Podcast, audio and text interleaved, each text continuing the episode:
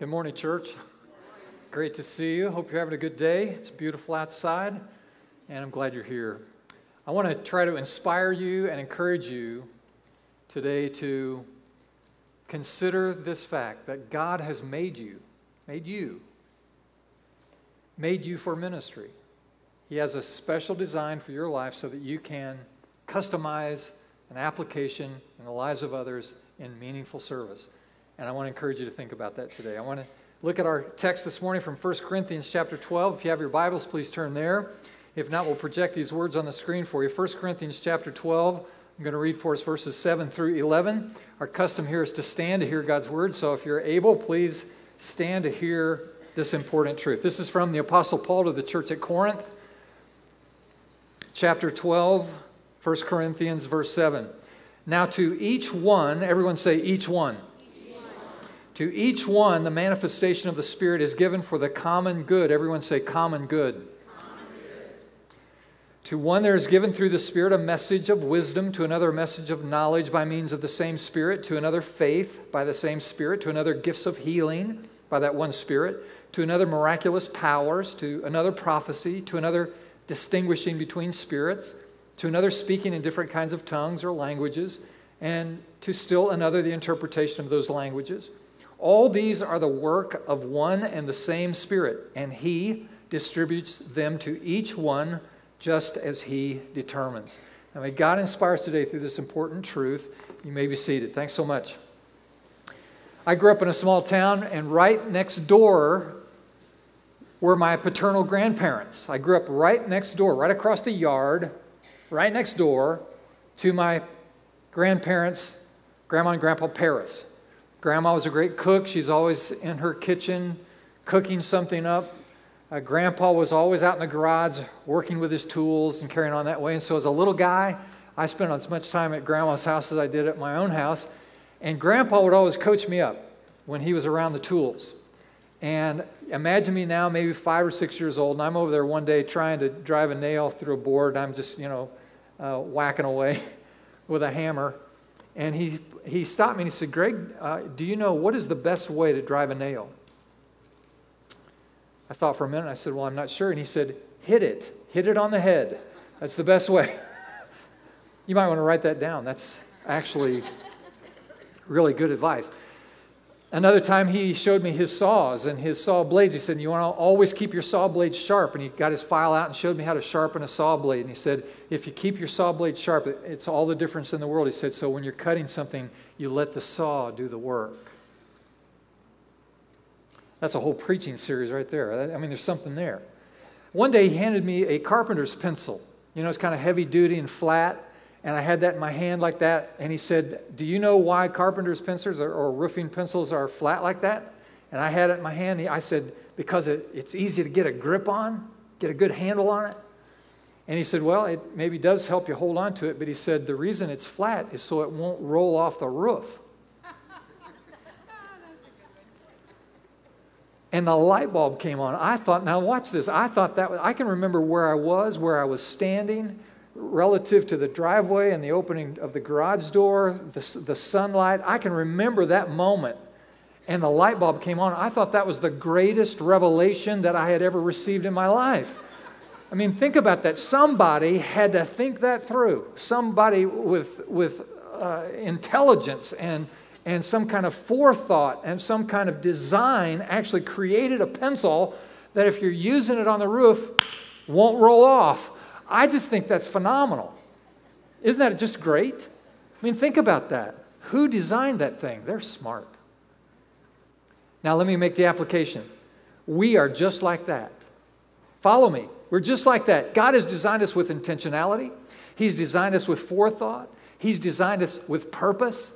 Every last single one of us have been designed with purpose in mind. You have a unique personality, you have natural abilities and gifts intellectual abilities, physical abilities.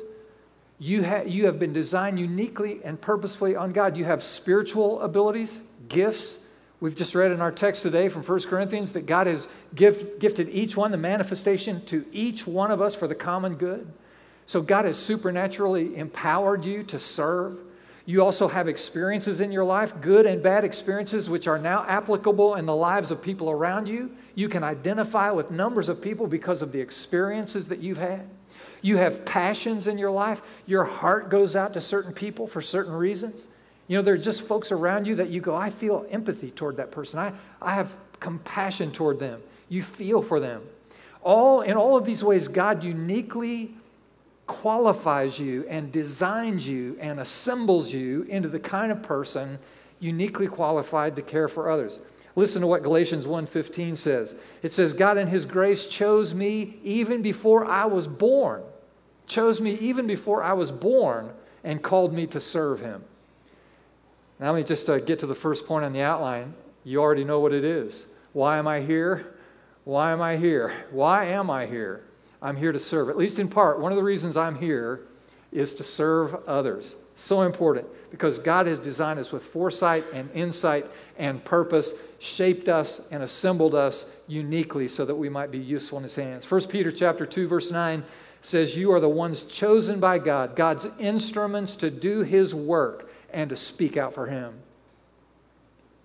Now you know why you're here. One of the reasons why you're here is to serve. Now let's go on to the second point on your outline. You'll see it there, and it's this next question What gets in the way? If we know that serving others is part of God's best plan for our lives, what is it that keeps us from doing that? Well, let me just uh, suggest a few things that come up from time to time. One is that I'm too busy. Maybe you've heard yourself say that or heard others say that. I'm too busy. My life is just too fast paced. I've got too much in my schedule. I, don't, I can't fit another thing into this, this uh, horrible schedule that I have. And we seem to be going faster and faster and faster, don't we? Have you ever stopped just long enough to ask yourself, why am I going so fast? Why the hurry? A few years ago, a company produced a shampoo, hair shampoo called Pert Plus. Pert Plus. Maybe they still make that, I'm not sure. But Pert Plus, within weeks, went to the top of the sales charts. It, it immediately became the bestseller in America. You want to know why? It became number one because for the first time in history, you could get shampoo and conditioner at the same time. People th- thinking, look, I can save 30 seconds in the shower. That'll really pay off at the end of the day. And so folks began to buy it up because we're in a hurry. Domino's Pizza, you all know this, their motto, it's been this way for a number of years now. If you do not get it in 30 minutes or less, it's free. The CEO of Domino's Pizza actually came out years ago when they started this motto and said, We do not sell pizza, we sell delivery. And if you've ever had a Domino's pizza, back in the, back in the 70s, back in the 70s, we coined a new phrase in this, in this culture, and it's not cheap food and it's not, it's not uh, uh, good food, it was fast food. Some of you are not old enough to remember when this happened. You just were born and it was already there. But fast food didn't happen until the 1970s in this country where you could actually drive through a restaurant in your minivan and eat your, eat your meal in a minivan like God intended. and some of you now take for granted that you're driving your kids to soccer practice and one of them says, I'm hungry. You can just say, hey, look, just reach under your seat. There's french fries there from last week. Help yourself.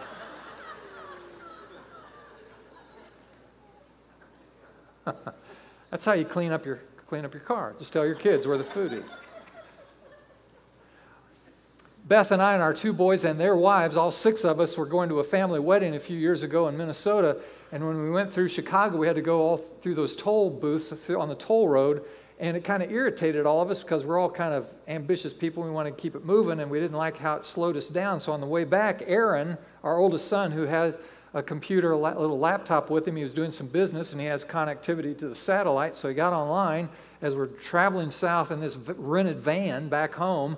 And he, uh, he purchases online while traveling one of these uh, passes, electronic passes through the toll booths. You just set it in your dashboard and drive through the fast, the, you know, the, the fast lane at the toll booth and you go right through. And so he got online, purchased the thing online, and then found out the nearest convenience store where they are sold. And we pulled the van off of that, of, of that, of that exit, picked, picked the thing up, set it in our dash, and went right through Chicago. It was just great, just went like that. We don't know why we were in such a hurry, but it was important for us to go as fast as we could. That's kind of the way we are, isn't it? I was in a bookstore a few years ago and I saw a book and it was it was entitled If It Ain't Broke No. That's what I thought. I had to reread the title and it said If it ain't broke, break it. that got my I said I got to read this book. So I, I I bought the book and I read it. And it, it was an amazing thing. I quickly discovered that the book was written for people like me. that's why the that's why the title caught me. It was for people who, you know, are a bit ambitious and, and uh, type A and performance based and, you know, just on a mission all the time. And, and I read one excerpt from the book, and it goes like this You're working harder, but you're wondering if you're accomplishing that much more. You're always feeling behind, running a little bit late. You're more irritable, critical, or short tempered with those around you. You see less of your friends and family. You get more headaches, backaches, and stomach aches. You have a tough time relaxing. You feel guilty if you're not working. You're married to your job. You tire easily. You feel fatigued. You need to continually be busy. You sometimes feel depressed or sad without any apparent cause. Please don't raise your hand. And I realized, you know, this is happening. And then the book reminded us that the faster pace you go, the more stress builds up in your life, and you become inflexible and impatient and irritable and anxious and now there's more and more science indicating that the more anxious and stress filled you are, the shorter your lifespan. So that the speed of your life is actually killing you. Speed kills, as it turns out. And why is this happening to us? And we wonder, maybe we're just too busy. That's our problem. But I don't think that's our problem. I think that's a symptom of our problem. I think the root of our problem isn't busyness and the, and, the, and the pace. I think our real problem is that our values are out of whack. I think our priorities are disshuffled. I think we've got first things in the wrong place and last things in the, in the, right, in the wrong place. We, this, there's a guy named Jesus who came along in history. Remember him? Jesus Christ comes onto the earth, and this is one of the things he said Seek first the kingdom of God and his righteousness. And all these things that you chase after and run after and race after, all these things will be added to you. The things that seem to be so important and so valuable and so essential aren't really essential at all. And if you'll seek first the kingdom of God and, and his righteousness, his ways, then all these things that you're so desperate to, to achieve and acquire, those will be added to you anyway.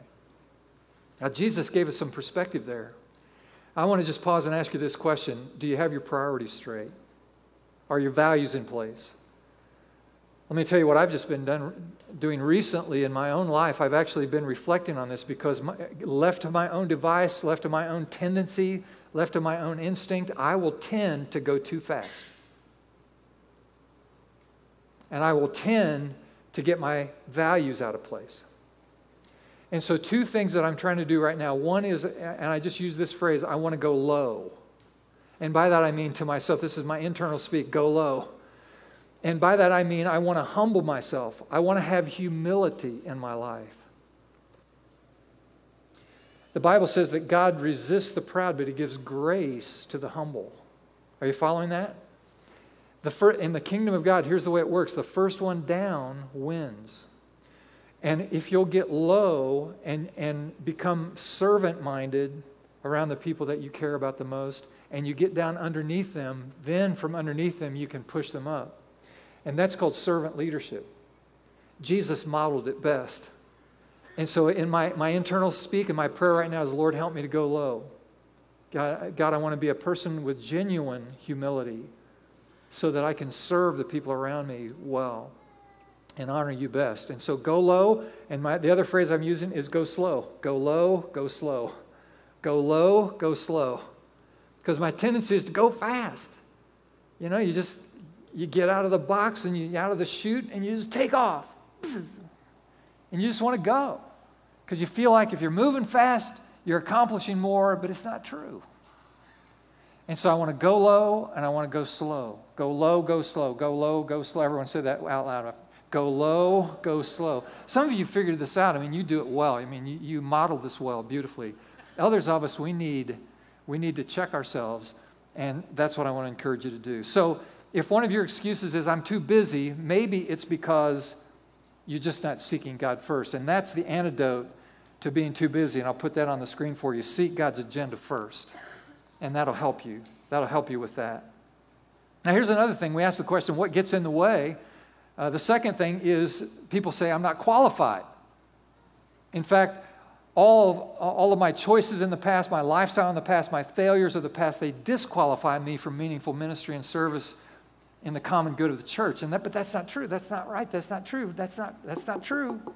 In fact, just the opposite is true. The experiences that you've had that have perhaps been of a negative type, that have been consequential in your life, you know, bad choices and bad decisions, and you come to a place where, boy, that cost me.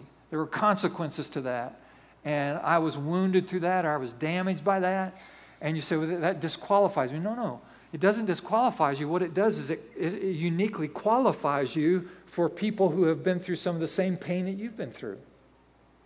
So God will actually use you in the, in the issues in your life that were meant to hurt you to actually bring good in the life of others if you'll present yourself for that. I'm not qualified. I uh, was pastoring this church when I was 27 years old. Union Chapel Church, it was out in a cornfield, and we had about 100 people out there, and I was the senior pastor and the associate pastor and the children's pastor and the youth pastor and the, and the uh, custodian and the secretary. That was my job description. and, and underpaid at the same time. And so that, that, was my, that was my job back in the day. And we bought our first church bus. First church bus. And gosh, I was so excited about that. We got it all painted up, and it was a six speed manual, you know, transmission and had air brakes in it where you had to pump the brakes and make it stop, you know, and it would, you know, make that sound. It was just, it was cool driving it around. And we had gotten all painted up, and I thought we ought to use the bus right away. So I scheduled a youth canoe trip. We went on this retreat with the youth. We had about 20, 25 kids that went on this youth retreat. We were going to be gone for about three days. And they had delivered the bus to the church. And the night before the trip was to embark, I had driven the bus one mile from the church to the parsonage where we lived. That was the extent of my experience driving a bus in my life. Now, back in the day, you didn't have to have a special license for driving a bus. If you had a valid driver's license, you could drive a, bus, a passenger vehicle, no problem. So I was qualified. I had a driver's license. And so the next morning, all the kids were assembling, the parents were dropping them off. And one of the fathers walked up to me because, you know, kids throwing their sleeping bags and stuff in a bus. And a parent, a father walked up and said, You do have experience driving a school bus, don't you? I said, Oh, yeah. I said, I drove it, drove it the mile from the church down to the parsonage last night. We're ready to go. now, that may sound irresponsible because it uh, really is we don't do that anymore. I mean, we're very careful about who drives our buses and all that. I mean, you gotta, you gotta be qualified to drive a bus. But I didn't let not being qualified stop me from volunteering to drive the bus, and we had a great time. And we were gone for three days. One of the things that happened to us the first night after we'd been in the canoes all day, and the guys were tired, and so the boys were sleeping in the basement of a home uh, where we were staying, and the girls were up on the main floor, you know, on their sleeping bags and it was dark and it was night and we were all asleep and suddenly a 15 year old boy woke up and he was screaming. Blood curdling screaming. It was horrible. And we you know just shocked us and we all woke up and turned the lights on even the girls heard us you know from the basement and what is happening down there? And this this kid was like half asleep and half awake and he was clawing at his face and then and screaming and you know he, he wasn't talking english and we couldn't know, understand what he was happening to him and he'd calm down for a few moments. Then all of a sudden oh he'd start screaming again and clawing at his face. We didn't know whether to slap him or take him to the hospital or cast the devil out of him. We didn't know what was wrong this all comes under i'm not qualified. And so there we were with this, with this kid, and we didn't know what to do. And finally, one of the other, and we had a flashlight looking in his eyes and looking in his ear, trying to, see, couldn't see anything, anywhere. He was, you know, he wasn't, he wasn't bleeding, but he was screaming. Somebody said, well, you know, there's something in, in his ear. Maybe if we pour some rubbing alcohol in his ear, that will help. And that's what we did, because this comes under the heading that we don't know what we're doing. And so we got, we got some rubbing alcohol and we poured it in his ear. Now, if, hang on now, brace yourself, here it comes. And out of his ear canal came backing out of his ear a big cockroach.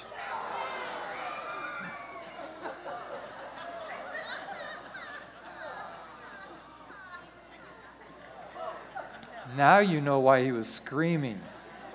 Because every time we went tweaking around his ear, cockroach tried to, wow, he would scream. so he got better really quick at, at, that point. Now what do you do? Well, we're not sure what to do. We're not qualified for this. Uh, but we asked the owner of the house if they had any cotton balls, and they did, thank God. So we got a big bag of cotton balls, and we, and we got all those teenage boys to stuff their ears with cotton balls. Because how else are we going to get them to sleep? And that was just a great idea. You should write that down in case you're ever in that situation. You'll know what to do. And, and so we st- everybody stuffed their ears with cotton balls and, and got everybody calm, got the lights off, and, you know, a, few minutes passed, and everybody's, okay, just about back to sleep. You know, it's 2 o'clock in the morning, and everybody's just about asleep, except one guy was laying next to his cousin. And this guy had a little string that he had been holding on to. And as soon as he thought his cousin was asleep or nearly asleep and everybody else was asleep, he reached over with that string and just raked it across his cousin's ear. Party was back on. you can imagine the explosion after that. So it took another half an hour to get people calmed down. This is all under the heading of you don't know what you're doing, you're not qualified, but that, don't let that stop you. You can have a great time, build, build some great memories when you don't know what you're doing. I've seen it happen. It's all good. Yeah, it's all good. So the answer to not being qualified is to rely on God's power, trust in God's power. Rely on Him. That's how you deal with it. 2 Corinthians 12 9 says, My power is strongest when you are weak. Do you hear that? So I will brag even more about my weaknesses in order that Christ's power will live in me. So I'll, I'll, I'll boast in my weakness because then the manifestation of God's power can be realized. That's, that's the way it works. Hebrews 13 says, and now may the God of peace equip you for all you need for doing his will. May he produce in you, through the power of Jesus Christ, that which is pleasing to him. Isn't that great? Well, here's a third thing that people say that get in the way of service to, to others, and that is people say, I'm afraid. I'm too busy, I'm not qualified, I'm afraid. Have you ever said that to yourself? A little intimidated by an opportunity? Just go, look, I, I don't think so. I don't think I could think I could do that. I don't think I could could go there. Sometimes people get afraid of failing. Maybe you've had a failure or two in your life and you go, I, I just can't I can't stand to fail again in that category. You know, I tried that once. Boy, that didn't work out so well. I want to tell you a story about my life and just give you some insight into my life, if that's okay. When I take these personality profiles, these these inventories that help you understand your personality type and whether you're a thinker or a feeler or an extrovert or an introvert, you know, that sort of thing. I always score on the far end of the introvert scale. Introvert. And, and you might not know that about me. Um, if all you see me is in my public persona, you, you would never guess I'm an introvert, but I am way profoundly introvert. I'm very quiet. In fact, when I was a boy, my mother nicknamed me with my first name being John. She called me Silent John. And she reports to me that I wouldn't talk to anybody under any circumstances in a social setting. I was behind her all the time. I was the, I was the little boy hiding behind his mother's skirt. Literally. And so I have always been shy and socially awkward and introvert. That's my, now I've developed some skills in this area and I'll be glad to talk to you and, and I'll be fine. My wife, on the other hand, is, is on the far end of the scale, extrovert. And she's happy to talk to you. In fact, she's happy to party with you. And she's, she charges her batteries by going to the mall and talking to strangers. You know, where you been? Just talking to people. Wow, who does that? Well, she does. I have to get alone and get quiet to charge my batteries. I'm introvert. Well, I became a Christian person when I was 16 years old. That's when I had a breakthrough experience with Jesus and, and was converted. And when I was 18, now fast forward a couple of years, and I, and I want you to know in those two years, I had become a God seeker. I mean, I was, I was, I was hot after God. I was serious about my faith. I wanted to know as much, as, as much about God as I could, and I wanted to seek God and chase God and understand the ways of God. And I was trying to learn God's voice and trying to learn what He might be asking me to do in my life. And I was in a senior in high school speech class at 18 years old. And I'm talking to you now about overcoming your fears. And one of the assignments in that speech class was to give a five minute speech, and all the students in the class had to give a five minute speech. And the teacher there, he was a very outgoing, gregarious kind of person, and he was constantly talking, had an opinion about everything. And so he was constantly stirring up the whole idea of communication through speech. But that was not easy for me, and you can understand. We were to give a five minute speech, and I had wrestled with uh, what I would use as my subject. And and people were coming up with corny ideas and so forth and i just thought i just don't know what i'm going to talk about so i just i said okay this is what i'll do i'll talk about how to make curly hair straight you say why was that of interest to me because in the day you have to trust me on this one i had a lot of curly hair in fact in college i wore an afro when i was married our marriage pictures i should have brought one so you could see it because i know you don't believe me I had, a, I had an afro when i was married when I played college basketball, I had an afro. Man, I was styling. I couldn't jump like guys with afros, but I had one, even though I couldn't. I learned in high school that if I wet my hair at night and combed it down and then put a sock cap on it and slept in a sock cap, I could wake up in the morning and my hair would be straight. And so then I could comb it, comb it and it'd be straight and it'd hang in there for the day. And that's what I did. And so I was going to give a little five minute speech on how to straighten curly hair. And it's interesting, isn't it, that people with curly hair want to have straight hair and people with straight hair want to have curly hair. And people are all the time complaining about your hair. If you're one of those people who complain about your hair, shut up. Seriously. Bunch of babies. But a couple of days before I was to give my speech, I thought I sensed God speaking to me about maybe changing the theme. The thought came into my head hey, rather than talking about hair, why don't you, why don't you tell your classmates how I've become real in your life? Just tell your story, share your testimony. And I went, no, no, no, no, and big no. There's no way. There's no way I'm going to stand up in front. It's hard enough just to stand up and talk in front of people. That I have to overcome my fear. But now you want me to tell my spiritual testimony in front of my high school classmates? No. Not doing it. No. Got the wrong guy. No. The next day unfolded, and I could not shake that impulse to do that. The morning of my speech, I woke up and I was I was not feeling well. It had affected me. Just the thought of doing it. And yet, at the same time, I couldn't deny that God was asking me to do it. But I knew I would have to overcome my fears and overcome all those barriers social barriers, relational barriers, personal barriers, maybe even spiritual barriers to get to a moment like that.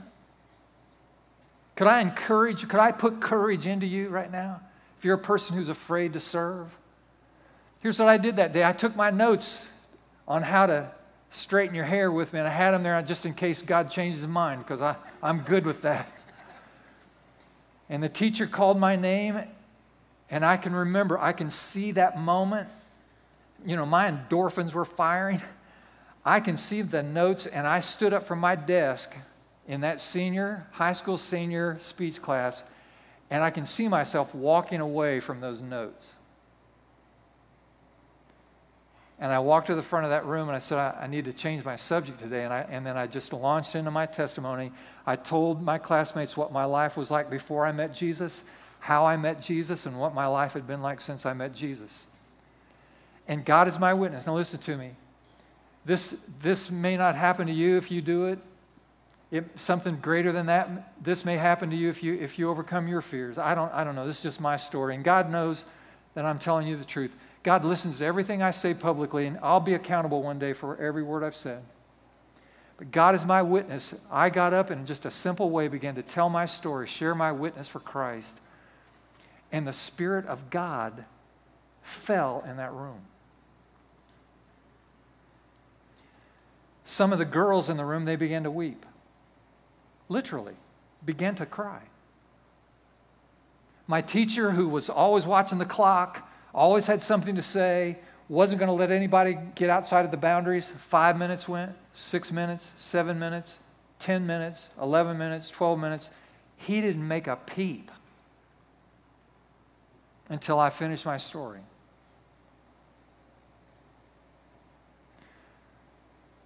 I remember what I said at the end. I, you know, I'm just making it up as I, as I went along. And trust me, friend, there was nothing profound about it. It was an 18 year old kid just telling his story. And it's not a big deal. You know, I was almost dead and God raised me. None of that. And I said, So that's what Jesus means in my life. And, and you can have the same relationship with Jesus too. And that's how I ended it. And I went and sat down. The teacher got up. He was very somber. He said, Well, Greg's given us a lot to think about today. Let's just dismiss the class. He dismissed the class, went out in the hallway. Classmates were coming up to me saying, Thank you for sharing that. That was very meaningful. Thank you. That meant a lot to me. Thank you. Probably eight or nine of them. Beth and I try to go to our high school reunions when they come up every five or 10 years.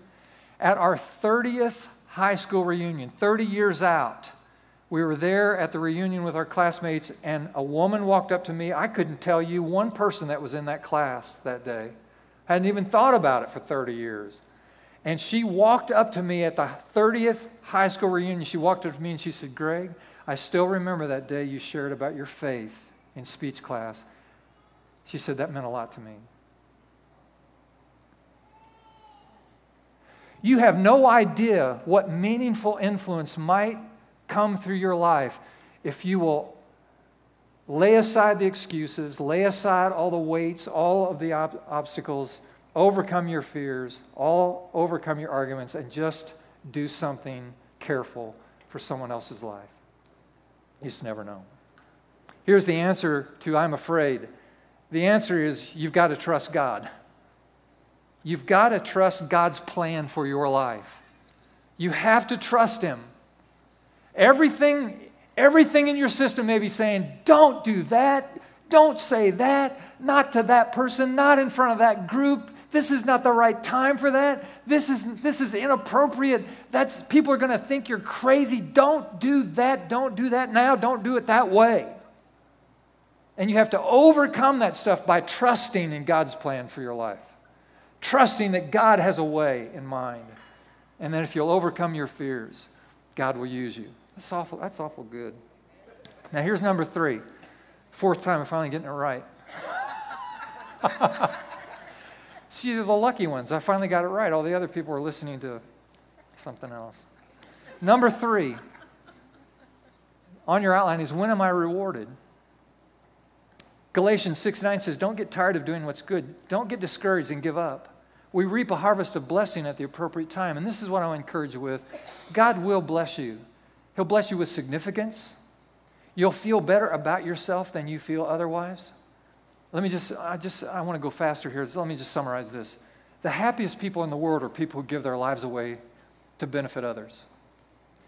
The saddest, most depressed, most discouraged, the least self aware people in the world are people who become selfish, self absorbed, and, and self centered the more to the degree that you focus on your own stuff, your own life, your own pain, your own issues, your own life, your own your own happiness, your, all that, the, the, to the degree that you focus on yourself is the degree to which you won't understand yourself, you won't understand God's best plan for your life, and, and you'll be an unhappy person.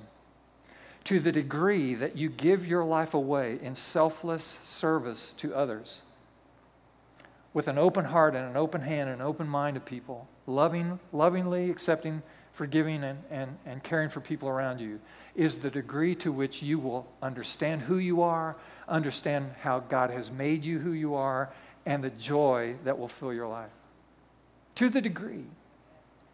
Happiest people on the earth are the people who serve others. The saddest people, most depressed people in the world are people who only care about themselves. It's just the truth. So, is there a reward? There's a great reward. You, will get to sense significance, that your life matters, that it has meaning. You'll have fellowship with other people who are on your team that you serve beside. And this is enriching and, and just great and life transforming. You'll find affirmation for your life. People will say to you, you know, you did a good job.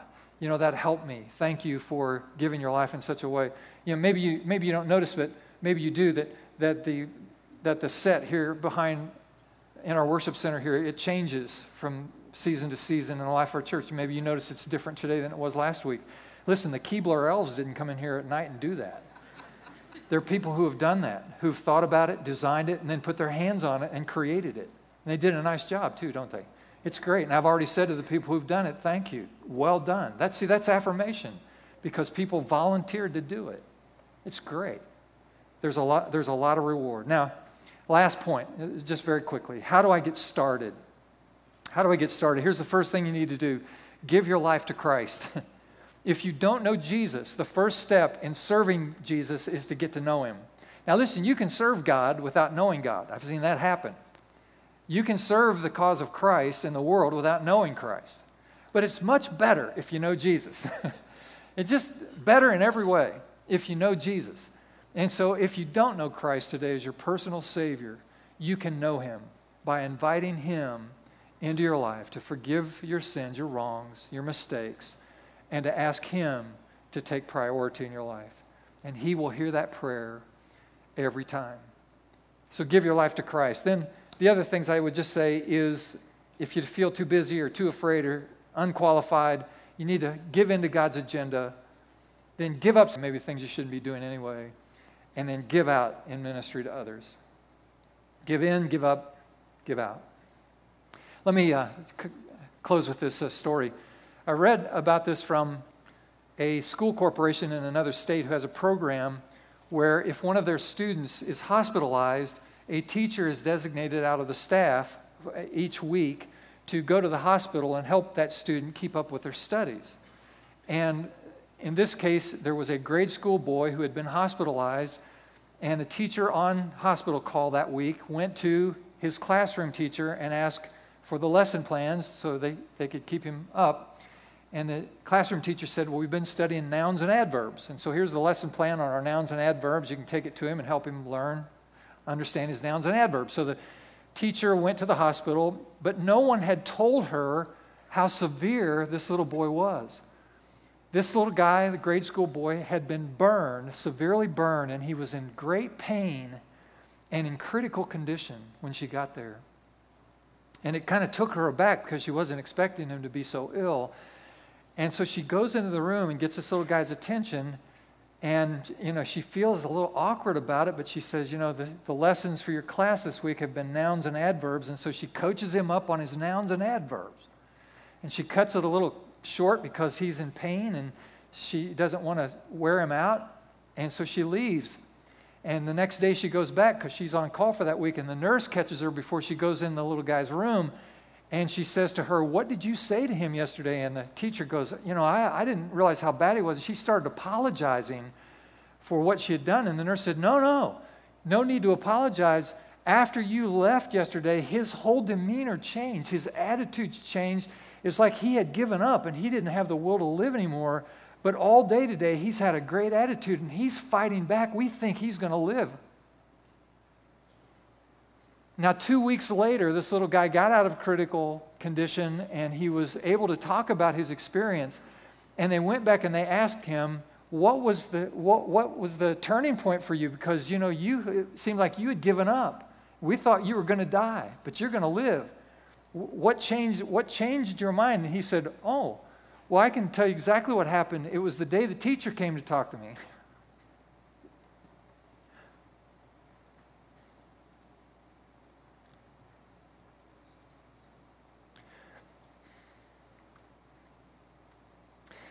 He said, I thought to myself, why would the school send a teacher to catch me up on nouns and adverbs if they thought I was going to die?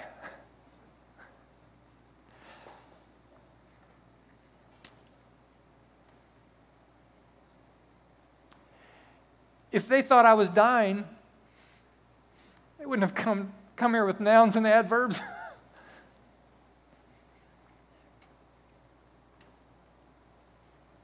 And you do understand the point, don't you? That we have no idea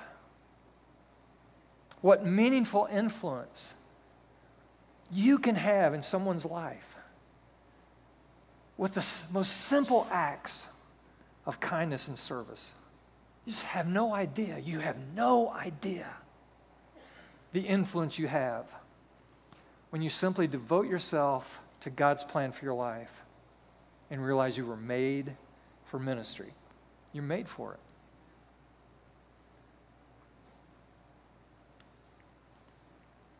So he who has an ear, let him hear what the Spirit may be saying to you. Let's pray. Lord, thank you today for your word, for the reminder to us that you've created each of us with unique gifts and talents and abilities. And I pray that your prompting over our lives would come, that you would help us evaluate our lives, and that you would begin to tug on our hearts and remind us that maybe it's time to be even more mobilized for ministry. Maybe it's time to jump in the game, make a difference. So, God, I pray that each of us would pursue a better understanding of how you've designed us, our shape, where you've assembled us, so that we can effectively, strategically apply our lives in the care and service of others. We'll do it for Jesus' sake and in Jesus' name. And everybody said, Amen.